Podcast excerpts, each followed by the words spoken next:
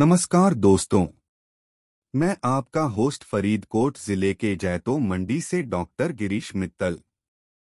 मैं आप सबका स्वागत करता हूँ हमारे पॉडकास्ट शिक्षा सफ़र में। आज बात करेंगे शिक्षा के जागरूक के बारे में।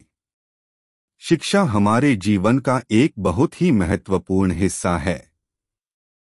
एक अच्छी शिक्षा हमें न केवल जीवन में सफल होने का मार्ग दिखाती है, बल्कि हमारी सोच को बदलने और उसे समझने में भी मदद करती है। लेकिन शिक्षा सिर्फ़ शिक्षालय से नहीं, बल्कि हमारे घर, समाज और कंपनी में भी होती है।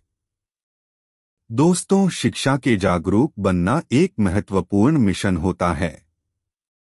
यदि हम शिक्षा के जागरूक बनते हैं तो हम अपनी परिस्थितियों को समझने में सक्षम हो जाते हैं। हम अधिक जागरूक होते हैं और विभिन्न समस्याओं के सामने से सफलतापूर्वक उठने की क्षमता प्राप्त करते हैं। जो लोग शिक्षा के जागरूक होते हैं, वे अधिक संवेदनशील होते हैं और किसी समाज के विकास में शामिल होने का रास्ता ढूंढते हैं। शिक्षाप्रद कार्य के बीच इस जागरूकता को संजोना हमारी ज़िम्मेदारी बनती है।